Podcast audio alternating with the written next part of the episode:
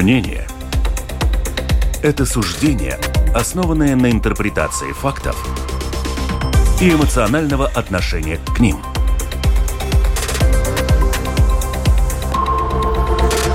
Открытый разговор с Ольгой Князевой на Латвийском радио 4.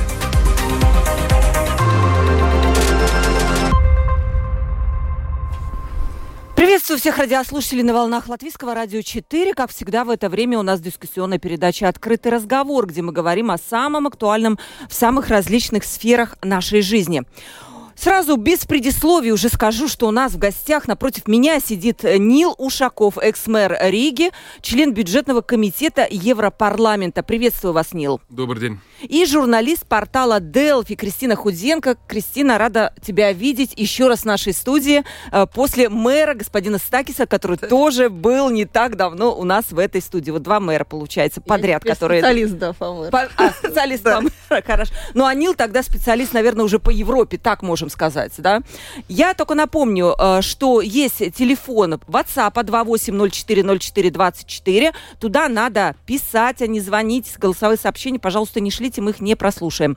Продюсер выпуска Валентина Артеменко, оператор прямого эфира Регина Безиня. Ну, микрофона Ольга Князева и до почти 13 часов вы можете нам писать, задавать вопросы, ну и слушать наш прямой эфир, конечно же.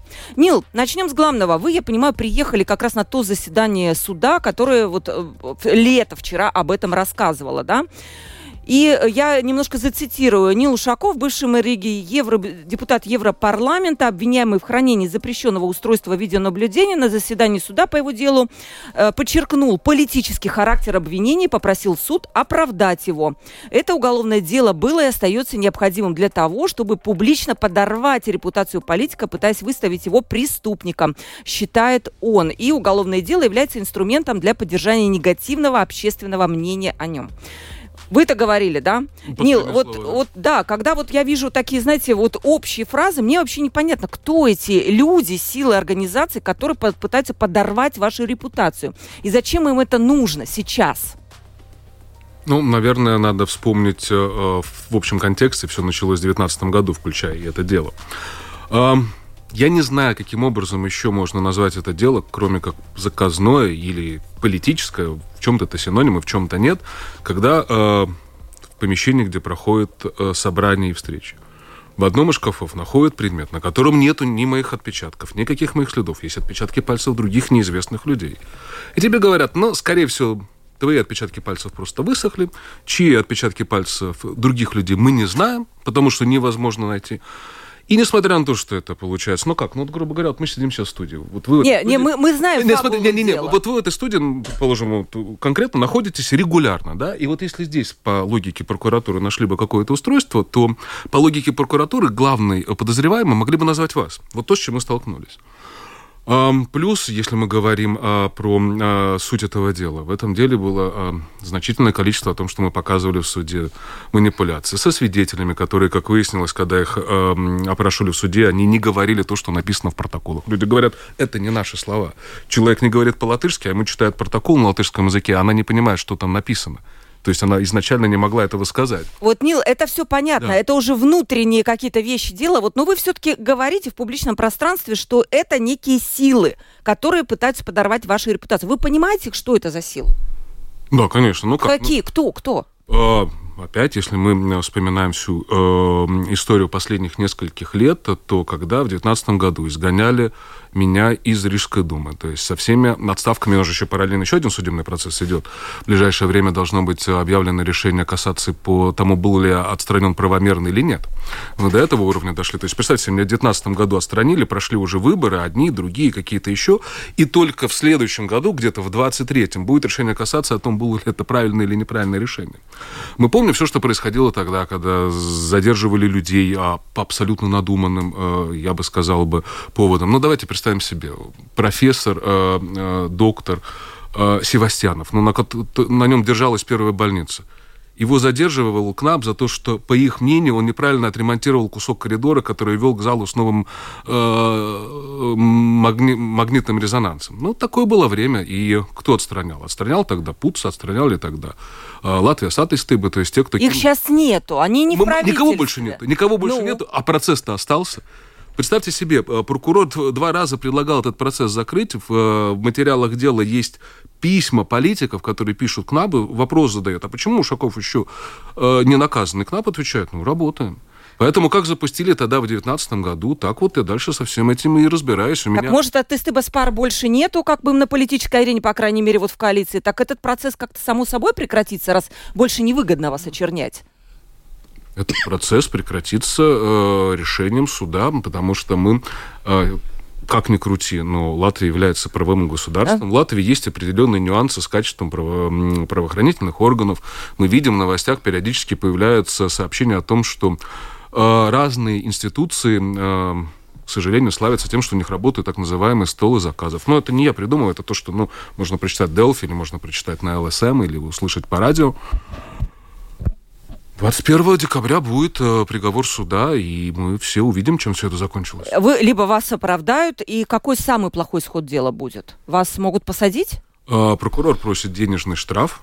Uh-huh. Ну, потому что, опять же, ну, поймите, в сухом остатке, знаете, что э, по итогам э, выступления последнего прокурора, в чем, в принципе, он меня сейчас обменяет?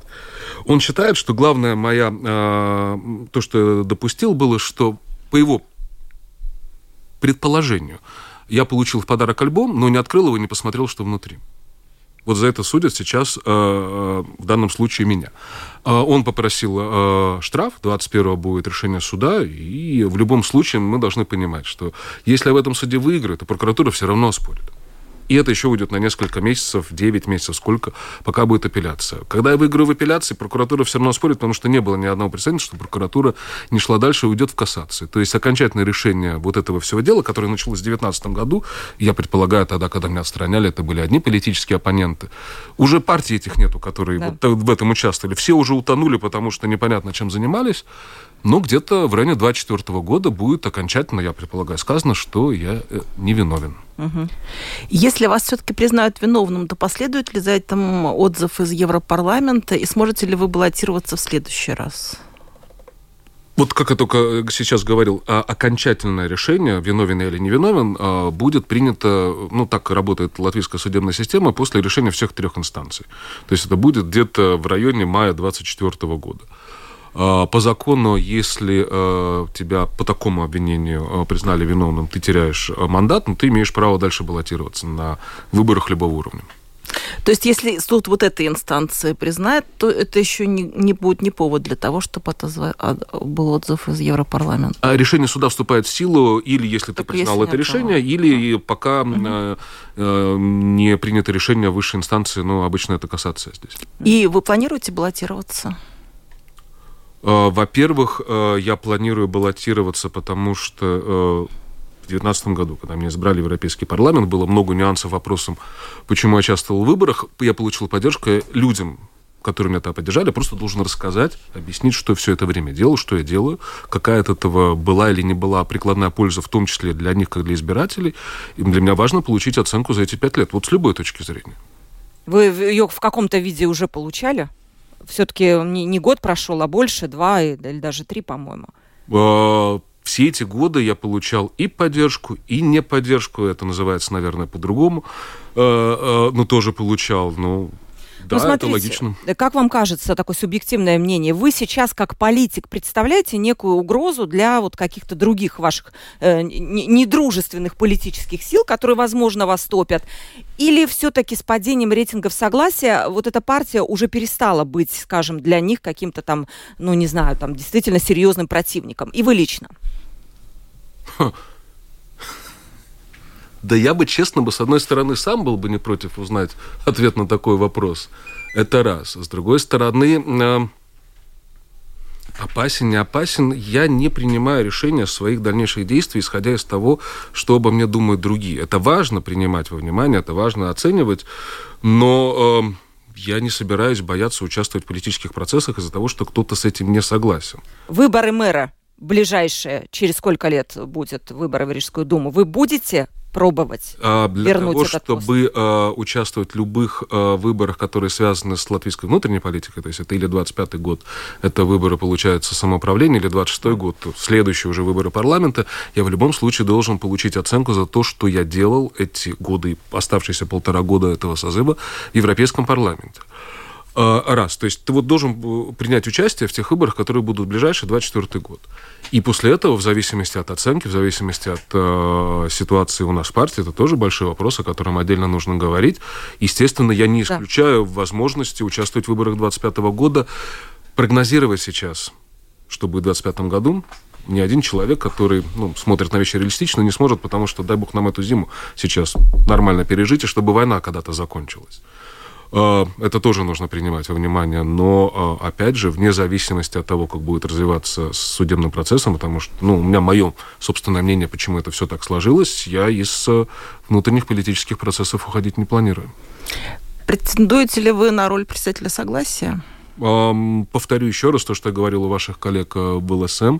Я э, буду претендовать, я считаю, это было бы правильно, на место в правлении как э, один из команды, потому что согласие много, на мой взгляд, необходимо сделать для того, чтобы можно было восстановить в той или иной мере свои позиции, но одно из условий – это должна быть комбинация, с одной стороны, лидерства, а с другой стороны, очень ярко выраженной командной работы. Если не будет одного и другого, идеи и ценности согласия нужно будет защищать тогда в другой форме. И другим людям или другим партиям. А кого вы видите на роли лидера? Хороший вопрос. Э, не скажу. А, а, Но видите кого-то? Во-первых, да, я вижу, кто мог бы возглавить. Я не буду называть ни одну фамилию, потому что, во-первых, всех, кого не назовешь, э, это сразу будет интрига и вопросы. Потом тех, кого ты назовешь, все будут анализировать, почему этот на первом месте назван, а этот на третьем, это было по алфавиту, не по алфавиту, поэтому без фамилий.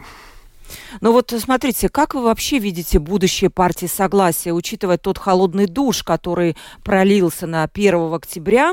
А, Регина Лочмала была у нас в студии, и она допустила даже, что партия может быть и ликвидирована. Такое вообще обсуждается? Ну, нет, а, а, ликвидация партии как а, осознанное решение, естественно, не, осужда... не обсуждается, потому что я не знаю, честно говоря, даже таких прецедентов, э, когда это происходило, по-моему, бывало только в тех случаях, когда уже все полностью закрылось, просто ну, нужно было с формальной точки зрения принять решение. Это, по-моему, до сих пор с партией Затлерса происходит. Mm. Нет, таких планов у нас, мягко выражаясь, нет, но, опять же, согласие, с одной стороны, э, сейчас у нас будет конгресс, на котором мы должны будем с одной стороны, обсудить, с другой стороны, зафиксировать, кто мы есть идеологически, с любой другой точки зрения. Я считаю, что возможность защиты. Давайте разделим. Есть ценности согласия и идеи согласия, да, которые заключаются в том, что латыши и не латыши должны жить мирно, дружно, и только так можно развивать страну. Это то, что навсегда будет спрос. Будет ли возможность у партии под названием согласие эти ценности защищать? Это отдельная история. А, потому что спрос на эти ценности, он не пропадет. И для того, чтобы, на мой взгляд, партия согласия могла дальше, имела бы возможность, чтобы она имела возможность эти ценности защищать, во-первых, мы должны еще раз повторить, что э, наша позиция по войне в Украине, которую мы объявляли 24 февраля, что это не было колебаниями, что это не было случайностью, это то, э, э, чего мы держимся. Это раз. Во-вторых, мы должны, опять же, зафиксировать то, что сейчас Латвия то, что происходит, грозит в ближайшие 10-15 лет очень большими, а, не будем говорить слово катастрофа, но огромными проблемами в социальной и национальной сфере. То есть та угроза, которую сейчас латыши ощущают, глядя на действия России, которая абсолютно понятна и логична, и которая выражается сейчас а, в попытках так или иначе сократить, уменьшить объем чего-то русского здесь, потому что это как а, желание, как чувство самозащиты на фоне войны, оно приведет, если это все будет продолжаться такими темпами в таком э, стиле, к маргинализации, в первую очередь, социальной, русскоязычного населения. А, естественно, это будет неизбежно связано с э, маргинализацией и по другим направлениям, и это той экономической ситуации, в которой мы находимся, то, что нам грозит в ближайшее время, может привести просто к катастрофе. Это, это огромнейшая ошибка для Латвии в целом. Это то, что партия, которая, любая партия, которая защищает ценности согласия, должна все время повторять. Мы должны помочь нашим русскоязычным жителям Латвии, потому что, в первую очередь, нужно Латвии и латышам, и, естественно, это нужно и русскоязычным. И когда мы говорим про русскоязычных, с одной стороны, да, это граждане Латвии, это граждане Европы, это не чужие люди, как их пытаются представить, когда их толкают в пятую колонну, но, с другой стороны, мы должны помнить обо всех, кому необходима помощь. Если сейчас, через год у нас э, абсолютно реальная угроза, что 10 плюс-минус тысяч человек, которые выбрали по каким-то причинам российское гражданство, не выучили до сих пор по каким-то причинам латышский язык, их что будет выстраивать в очереди на границе? Они никогда не жили в России, большинство из них. У них нет, у них, наверное, есть там родственники, знакомые, но они не могут туда уехать. Они должны сдать латышский язык просто. Да, да, да их никто а... не выгоняет отсюда. Нет, подожди, если они потеряют вид на жительство постоянно, потому что не знали э, латышский язык, то дальше будет абсолютно логичный э, с, точки зрения процедуры вопрос, а что с ними будет дальше? Вид, временный да. вид на жительство дальше. Вот смотрите, Нила, вы сказали, маргинализация русского населения, она будет происходить.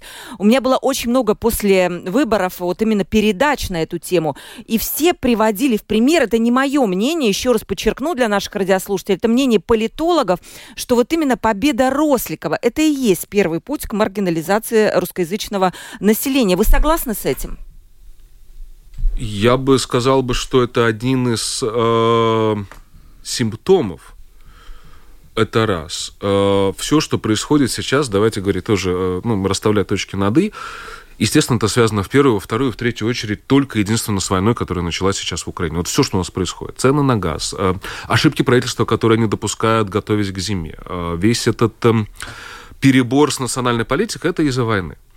А, но дальше те ошибки, которые мы допускаем, и когда заставляем, ну как, ну возьмем даже для примера просто школы. У нас сейчас очень светлая цель поставлена, чтобы все знали латышский язык, школы перевести полностью на латышский язык. Образование у нас учителей латышского в латышских школах не хватает. У нас не хватает учителей физики, математики. Мы не способны просто реформировать школы сейчас. Они рухнут. А у нас на это накладываются сверху еще языковые э, нюансы. Да, это не очень хорошо, что некоторые учителя говорят по-латышски недостаточно качественно. Это сказывается на, на уровне образования. Отсутствие учителя сказывается еще больше. Вот если у тебя нет учителя по математике, это намного хуже, чем учитель по математике, который говорит по-латышски с определенными ошибками если мы говорим о будущем наших детей. Вот это все вместе, плюс умноженное на то, как это происходит сейчас с тем же самым дождем и все остальное, это приведет к маргинализации. А выбор партии стабильность это просто еще один из э, симптомов того, что у нас происходит. Э, вам не было вот как бы неожиданность вот победы этой партии? Все-таки господин Росликов э, очень четко применил такие политтехнологические приемы и, в общем-то, управляя такими достаточно провокационными лозунгами, наверное, отобрал часть ваших избирателей. Вы намерены их как-то вернуть? У меня не было иллюзий по поводу того, что у нас будет не очень хороший результат – я думал, что у нас будет э, больше 5%, но если ты думаешь, что у тебя может быть больше 5%, естественно, ты должен допускать риск, что будет меньше 5%. И было абсолютно понятно, что на фоне всего происходящего, на фоне того, что делалось э, параллельно с памятниками, с заявлениями публичными, вся вот эта волна, когда началась изначально, все начали говорить, что русские это наши, мы должны показать, что это наши люди, и потом все это повернулось совсем наоборот, было понятно, что или одна, или другая, или третья политическая сила, которая занимает совсем другие позиции, она будет избрана. Это мог быть э, э партия стабильности, это могла быть партия Суверен Вара, это мог быть Русский Союз. Кто-то из них должен был пройти. Угу. Вот еще, наверное, я задам вопрос, потом Кристине передам слово. Вот эти вот высказывания господина Элксненша о том, что чей Крым вообще, да, и господина Барташевича по поводу памятников, а, вот их уже вызывали в службу безопасности. Но при этом они, я понимаю, господин Элксненш член вашей партии. Все члены, да? Да они вообще согласовывают как-то, я не знаю, с кем-то вот такие громкие заявления, и чем это вообще может грозить для согласия вот такие вещи? Потому что я понимаю, там основная часть партии все-таки осудила их. Ну, с одной стороны, если ты являешься мэром, причем в случае с Андреем очень популярным мэром, в Даугавпилсе, в случае с Барташевичем, мэром, который четвертый раз переизбран, э, обычно ну, не согласовывают. Все исходят из того, что ты э, самостоятельный э, политик с опытом, и ты понимаешь, что ты говоришь и как ты говоришь. Мы сейчас говорили о том, что русскоязычные в целом э, могут оказаться под очень большим ударом из-за общей вот той политики, которая сейчас проводится из-за войны. А Латгалия в этой ситуации еще в большем э, э, находится, я бы сказал бы, эм, зоне риска из-за границы, из-за э, того, что люди смотрят, что можно на танках занять какой-то, предположим, город в чужой стране, потом санкции, еще что-то, на... не продаем газ, и потом эти территории себе оставил. То есть любой человек, который сейчас возглавляет города в Латгалии, Резекне, Даугавпилс в первую очередь, они должны быть ну, не просто а, мудрыми в каждом своем высказывании, а мега мудрыми. Потому что речь идет не о том, как относятся к Элксеншу или к Барташевичу, вызывали их или не вызывали их в полицию, без, службу госбезопасности, а дело в том, что сейчас жители этих городов, по разным причинам толкают в пятую колонну. Их называют, что вы пятая колонна, что абсолютно незаслуженно, неправильно. Это является оскорблением по отношению к жителям этих городов, но это будет происходить.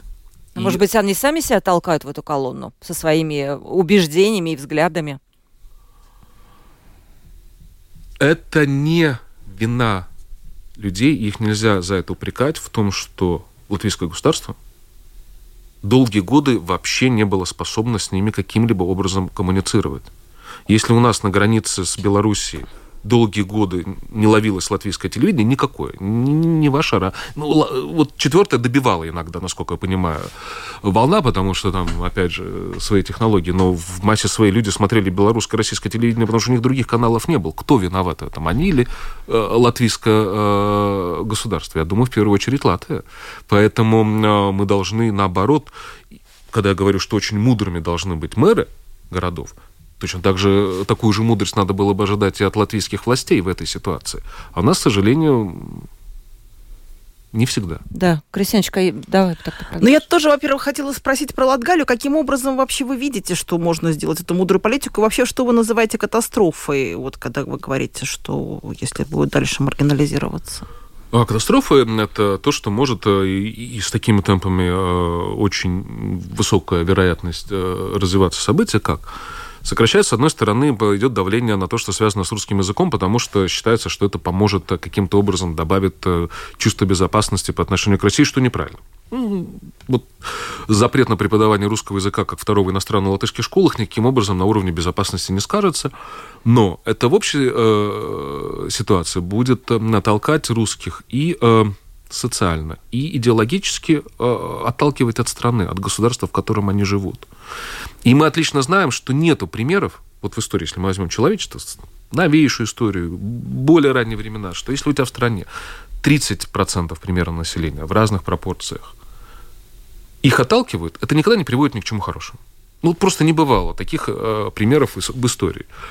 И сейчас падение качества образования в школах. Вот то, что будут э, делать с э, школами нацменьшинств, вот эта реформа, она приведет к еще большему падению качества образования, причем именно для детей нацменьшинств. А это все дальше по классике Хрестоматина приводит к тому, что появляется гет. Вот, вот то, что сейчас будет происходить, если это не остановить, если с этим не бороться.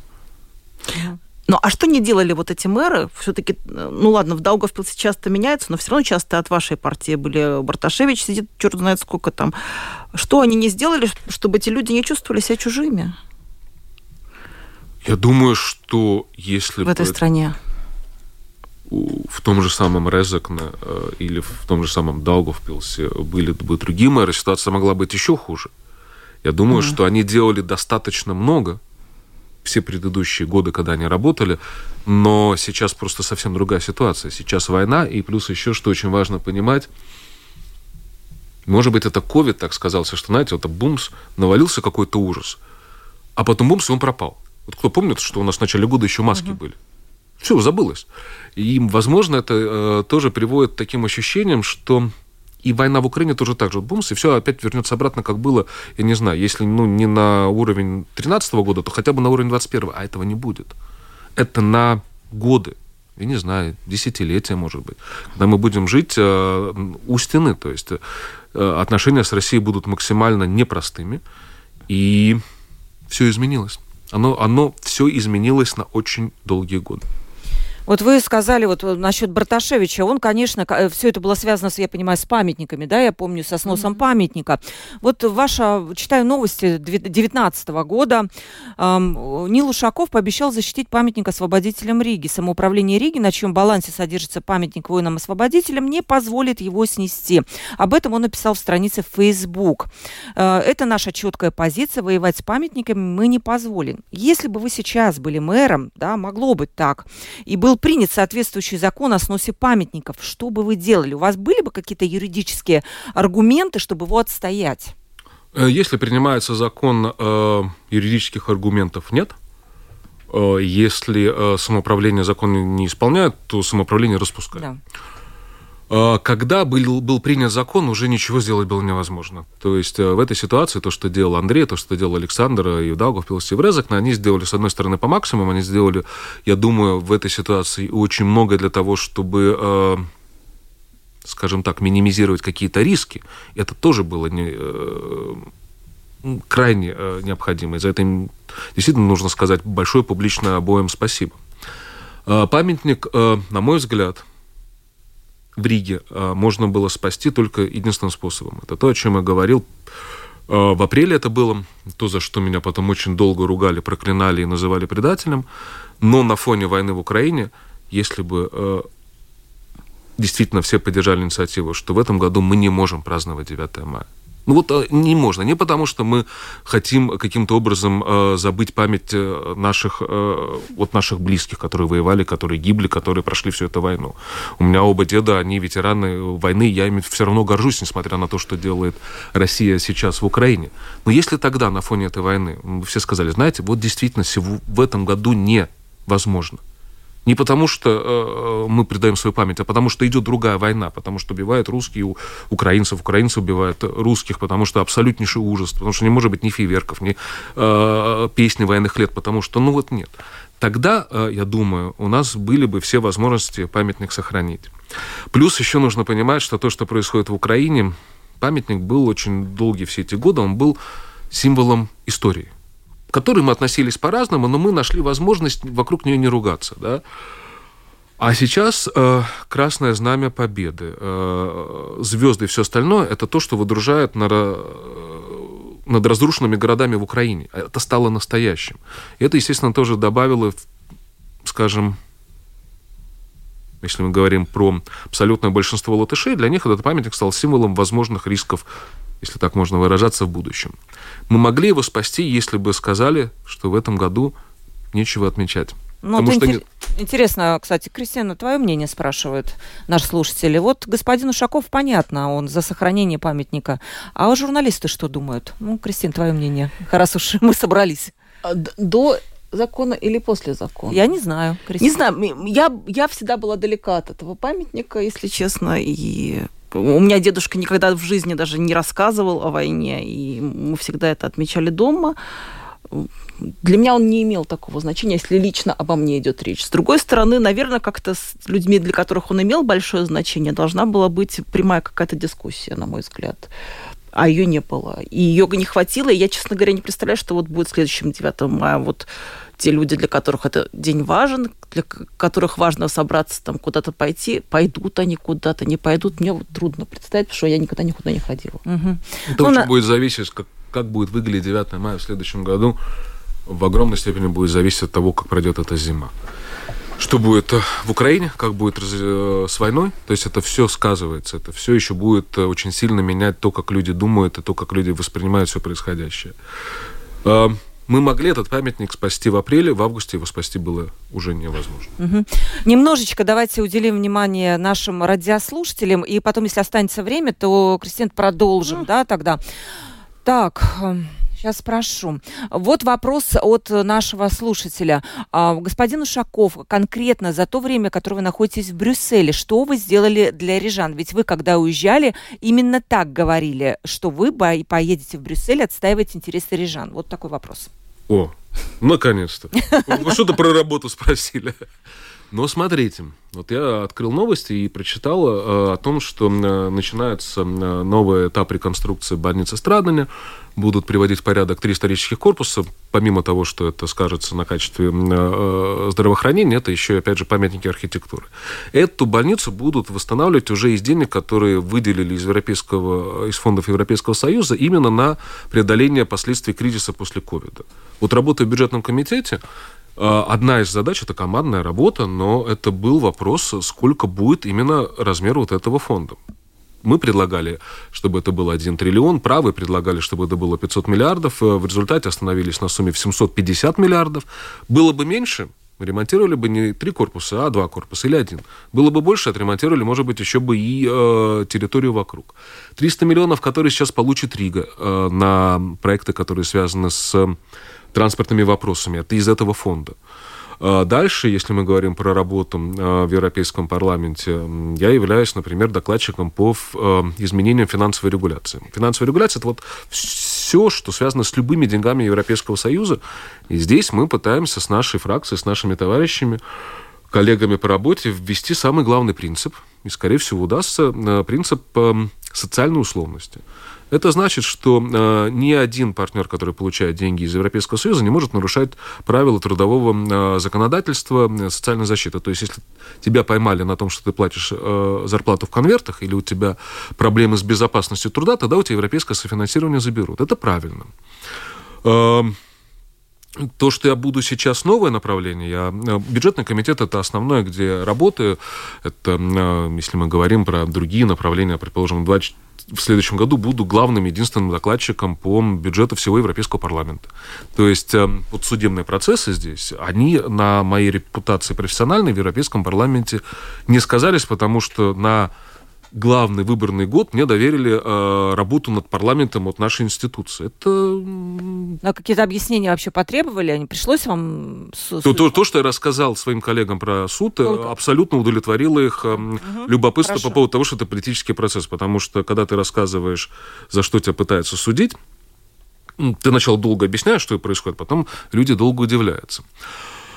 А параллельно я э, перешел, ну, это такая практика здесь э, на Веропарламенте, обычно э, в середине срока, через два с половиной года люди иногда меняют вторые комитеты. Я перешел в комитет по э, свободам и правам человека, потому что я считаю, что сейчас то, что происходит в Латвии, э, то, что происходит с русскоязычными, это может то, чем мы говорили, привести к социальной, э, в том числе, катастрофе, поэтому это будет еще одно из направлений. Вопрос от Ланы.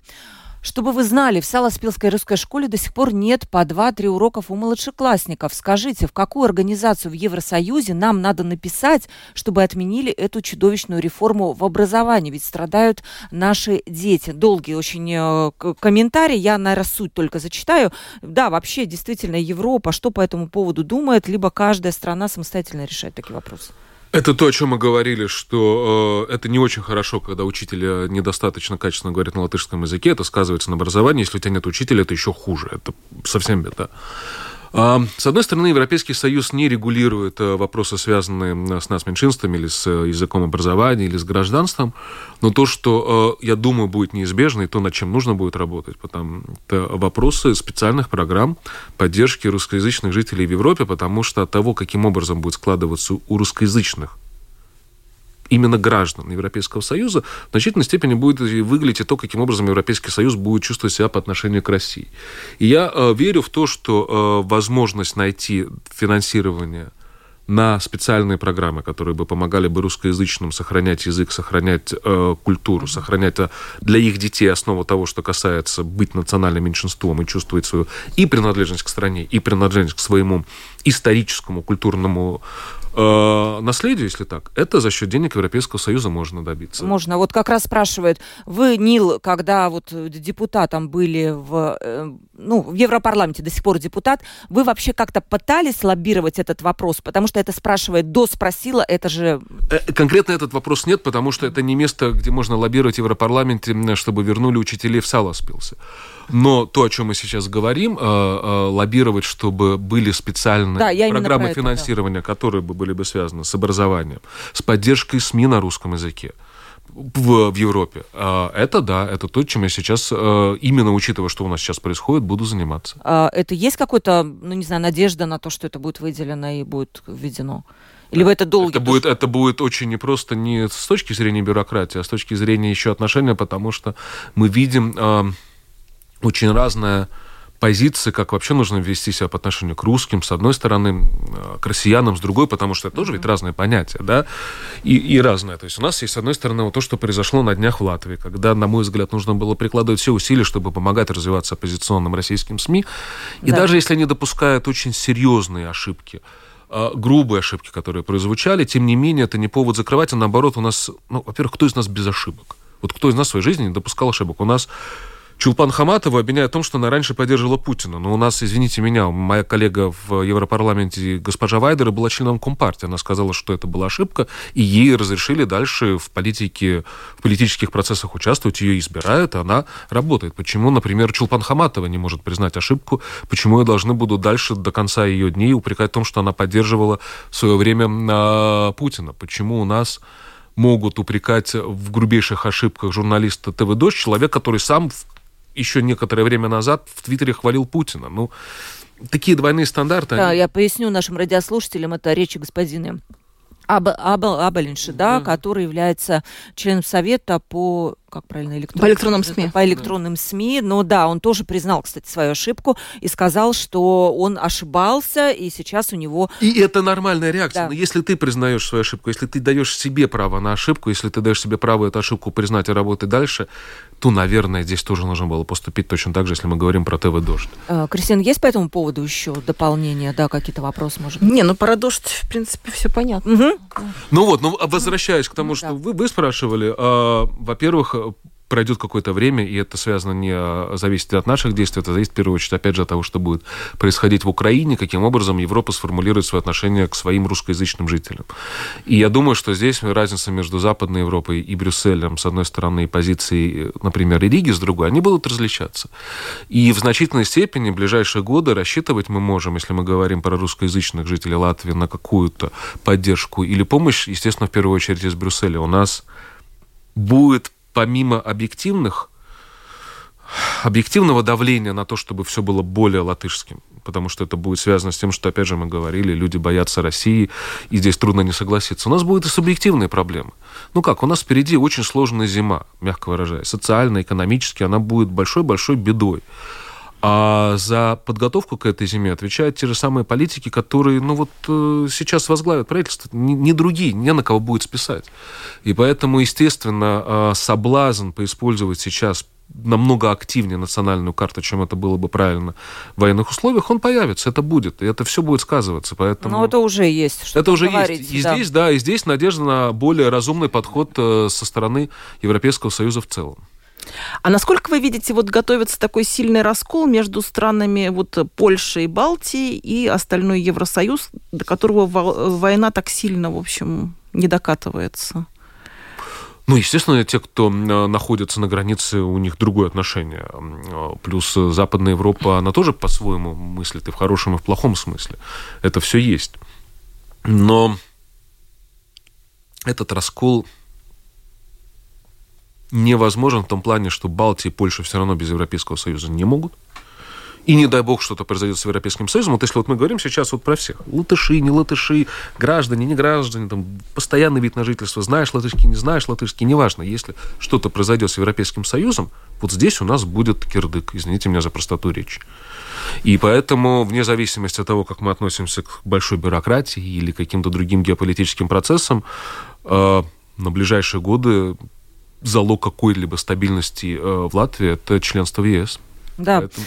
да, я как раз помню, читала программу Росликова, как раз там наоборот, э, то есть он вот настолько, почему я и спросила про маргинальность, он наоборот предлагает Латвии выйти из ЕС. И тоже, как бы, эта программа была очень для меня, ну, непонятна, это была экономическая программа. Я очень хорошо понимаю э, эмоции людей, которые это поддерживают, которые голосуют за такие предложения, но это неправильно. Ну. Э, это неправильно, потому что... опять же, мы очень много видели самые различные информации, которые про Европу просто вообще неправда, да, то есть стандартный вот этот получается даже не знаю, как это правильно назвать, гейропа, то вокруг чего все крутится, и потом дальше начинаются уже вопросы веры, не веры. Я верю в это, я верю в это. Помимо веры нужно, э, опять же, смотреть на вещи и практично, а, причем всем, и латышам, и не латышам, потому что, ну, практичность, она тоже важна, особенно в военное время. Угу. Меня тут поправляют, что Абалынч председатель Национального совета по электронным СМИ. Ну, да, да это действительно не член совета, а председатель Национального да, совета. Спасибо большое радиослушателю. Э, вопрос со звездочкой. Нил, ну что, радиослушатели спрашивают, значит, надо, надо говорить. Что со звездочкой? В школе не учились? Повышенной сложности. А, мне таких не задавали в школе. Ну как, со звездочкой, Кристин? Есть же такой вопрос со звездочкой. Не, ну, я понимаю. Обычно задают родителям. Дети, да, дети потом сидят, родители это решают. Родители не спят потом, да. Папа решает, а Вася сдает, называется. Ну, да, а мама вырезает эту аппликацию. Это я сейчас этим занимаюсь. Логично. Про случаи коррупции в Рижской думе в ваше время. Господин Ушаков, какие меры принимала Дума для проверки конфликта интересов, где были замешаны чиновники и депутаты? Народ и пресса в свое время об этом много говорили. А что в ответ делала тогда руководство Думы? Если мы возьмем сухой остаток всего того, что происходило и о чем говорили, в чем нас упрекали и кричали, вот это судебный процесс по поводу самоклеенного альбома. Это раз. Я помню, как задерживали то, о чем мы говорили, мы очень хорошего коллегу, доктора Севастьянова, которого упрекнули в том, что он неправильно оформил э, по бумагам э, ремонт коридора, который вел к отремонтированному блоку. Я не знаю, что мы могли бы сделать больше, когда происходило то политическое, э, не особенно честное давление, особенно на фоне того, что мы видим, как работает нынешняя Рижская дума. Я думаю, это была политика, это была борьба с нами тогда, в 2019 году. Мы эту борьбу тогда проиграли. Это тоже нужно признать. Ну, по факту. А вы признаете, что вот существовала система консультантов, действительно, и там многие фамилии. Э, сколько там было, Кристина, может быть, ты помнишь? Да, ну, понимаете? Я не помню, помню, что Ну, это была, да, это, по-моему, был самый вы, громкий Вы выдернули огромное количество людей, которые честно работали, которые приносили пользу, их э, публично назвали, над ними все кто-то попереживал, кто-то посмеялся, кто-то позлорадствовал, и все. То есть немалому количеству людей, давайте говорить откровенно, вот все то, что происходило в 2019 году, если не сломало жизнь, то по меньшей мере ее очень сильно попортило. Причем очень хорошим, честным и замечательным людям, за что мне, опять же, э, я чувствую свою соответственность, потому что, ну, та война, которая была в 2019 году, вот мы вот ту битву проиграли, да, и я тогда за все эти войны был ответственный, в том числе. Вот это да, это было. Есть люди, которых мне действительно больно смотреть, что с ними сделали за это время. Но Rīgas satiksme, насколько я понимаю, тоже собирается какой-то иск против вас лично выдвинуть, нет? Первый раз слышу. Нет. Они продолжают закупать все те же самые трамваи, автобусы и троллейбусы. И... Насчет транспорта, кстати, тоже есть вопрос от Георгия. Нил, почему, будучи мэром, вы не смогли ликвидировать э, Рига с карты? А ведь система изжила еще себя на первом вашем сроке ее не могло ликвидировать потом ни администраторы, ни новый мэр, потому что мы ее получили в 2009 году, когда меня избрали, уже с подписанным договором, который вот после того, как меня уже отстранили, администратор, был досрочный выбор, избрали нового мэра, прошел, по-моему, полтора года, и только когда истекли все условия, которые были прописаны во времена Биркса, кстати, между прочим, те контракты, если мы говорим про трамваи, о которых говорили, они тоже идут со времен мэра Биркса. Тогда смогли этого Рига с карты отменить, потому что как только мы в 2010 году заикнулись о том, что нужно было бы договор э, разорвать послы, а уважаемых государств, вопрос о иностранных инвестициях и, извините меня, акционерный договор. И все. И штрафные санкции. Если не ошибаюсь, в 2010 году был 25, по миллионов латов. Ну, угу. Как его можно было разорвать? Наследство мы такое получили. Но вы плохо это объяснили людям, потому что в итоге Стакис сказал, а вот мы изживаем, сейчас мы переходим все в телефоны, почему этого раньше не сделали? А раньше не сообщали ни про послов, ни про... Да нет, как в том-то и дело, что каждый год рассказывал, что вот у нас этот договор такой, какой есть. Э, пытались эту систему модернизировать с точки зрения э, удобства использования и так далее. Но в целом, вот как вам хозяйствования нового мэра, может быть, все-таки в чем-то вы его можете похвалить. Я помню, что вас он, например, хвалил за программу по фасадам, сказал, что мы с удовольствием ее продолжим. Ну, может... Да, насколько оцениваете сейчас вот работу? Ну, уже можно оценить, там два с половиной года, по-моему, прошло, ну, по пятибалльной системе. Вот давайте, как у вас было только что в передаче, спросите у журналистов, что они думают. Ну, а почему пока... мы... Да, вы же, тем более, это изнутри можете сравнить все-таки. Ох, как бы так вам ответить честно? Ну, наверное, лучше могли бы немного работать. А оценку-то? Три? Ну, смотрите, ну, до а, Домской площади я дошел, вроде бы не упал. Это большое достижение. Рынок вернулся. Но до 1 января. Но до 1 января. Причем вот логики никакой, ну дайте людям, да хоть, хоть до марта пускай торгуют, если у них покупают. Ну, ну, ну. Будут призывать жителей чистить снег. Это Разогреемся похвально. все, будет э, тепло нам. Я, я рад за, за такое. На велосипеде пробовали ездить по дорожкам новым? Там оценили, может быть, что они как бы появились и как бы развились? Там новых дорожек две с половиной, и из них большая часть то, что мы еще проектировали. Ну, главное, хорошо, самая главная претензия, вот если номер один, что не нравится? Поймите, вот все, что я сейчас буду говорить, абсолютно даже когда это будет эм, оправдано, это будет определенным злорадством или э, завистью. Я думаю, что нынешнему руководству есть куда стремиться, чтобы сделать их работу лучше. Рестарт у них получился? Они шли с этим лозунгом? Не, рестарт, то, что они все рестартнули, здесь вообще сомнений нету, да. Но если кинуть гранату в унитаз, это тоже рестарт, да. А, но не тот, который все бы хотели. Так, вот э, тут вот, э, которая спрашивала про коррупцию, она поясняет. Rīgas satiksme, напомню вам, оштрафовали за покупки нановоды на 2,4 миллиона евро. Неужели, Нил, вы об этом не знали? А как вы себе представляете, здесь речь идет о том, что одно из предприятий э, при одной из закупок, э, если я правильно помню, моющих средств допустило нарушение. Предприятие было под 20 штук. Ну как, ну это... Если ты, являясь мэром города, лезешь э, настолько в предприятие, что ты знаешь, кто какие моющие средства закупает, вот это признак коррупции. Угу. Кристина, да, наверное, последний какой-то заключающий вопрос, потому что у нас уже пять минут осталось, и нам надо уже будет закругляться. Так, и вопрос у меня тут же выпал из головы сейчас. Mm-hmm. Не, ну все-таки что-то есть, что, что вы сказали бы, что они не видят вот новые рижские власти. Вот какой-то участок, на который им надо обратить внимание и сделать. Иначе Хорошо. Рига не Рига. Предположим, если ты сейчас открываешь какие-то СМИ, не знаю, там, бельгийские, английские, немецкие, везде будет о том, что у нас беда, у нас дети приходят в школу голодные, у нас дети приходят в школу, там немного другая система в большинстве стран, с пустыми ланчбоксом, потому что их родителям uh-huh. нечего нечем заплатить за эти обеды. И когда в это время отменяют в Риге бесплатные обеды, я считаю, что это абсолютнейшая катастрофа с точки зрения отношения к рижанам, с точки зрения вообще сигналов, что самоуправление пытается делать, не найти в бюджете, который у тебя больше одного миллиарда, порядка 15 миллионов, ну, миллиард и 15 миллионов на то, чтобы обеспечить э, бесплатное питание детям, это ну вот это, на мой взгляд, и э, суммирует все то, что сейчас делает Рижская дума. Угу. Эм, а у нас мало, мало времени осталось, уже две минутки, за, закругляемся. Наш слушатель пишет, я скажу оценки, э, оценку нынешней Думе, я ставлю двойку. А Нилу спасибо за интервью. Другой слушатель пишет, Нил, вы в выигрыше от того, хотя бы потому, что сменили Латвию на более благоприятную среду обитания. Тогда мой заключительный вопрос. Вы жизнь свою с Латвией связываете, либо все-таки с Европой? Ну, Если... с Европой. Я из Латвии командирован туда.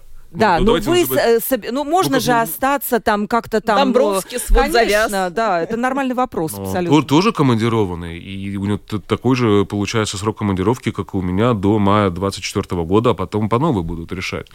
А, слушайте, ну я в, в Европе все равно представляю интересы Латвии. Меня избрали, извините меня, люди, которые живут в Болдерае, в Кингараксе, в Даугавпилсе, в Резекне. А, у меня никакого другого будущего без Латвии э, политического или профессионального ну, я не вижу себе, если честно. Угу. Ну и в следующий Европарламент, я так понимаю, вы собираетесь все-таки тоже попробовать подать свой голос, так? Давайте зиму переживем. Господи, Нил, вы так говорите, как будто вы мерзнете и голодаете. Нет, я не... стало жалко немножко. Не то, что мерзнем и голодаем, но зима будет такая, что будет много у нас дополнительных вопросов и всяких новостей весной. Мы это должны понимать просто. Ну, не потому, что я хочу кого-то испугать, а просто... Я понял, время закончилось. Да, время закончилось, нам уже кивают, махают. Так, я представлю наших гостей. Экс-мэр Риги, член бюджетного комитета Европарламента Нил Ушаков был сегодня у нас в студии. Спасибо за то, что пришли, э, не побоялись. Успехов вам э, тоже в вашей работе в Брюсселе. И журналист Делфи Кристина Худенко. Кристина, спасибо. Будем э, да. тебя ждать еще дальше на следующие нашей встречи. У микрофона была Ольга Князева, продюсер выпуска Валентина Артеменко, оператор прямого эфира Регина Безня. Завтра у нас будут итоги недели, тоже будет интересно. Пожалуйста, в 12.10, как всегда, присоединяйтесь к нашему прямому эфиру. Всем пока. Мнение – это суждение, основанное на интерпретации фактов и эмоционального отношения к ним –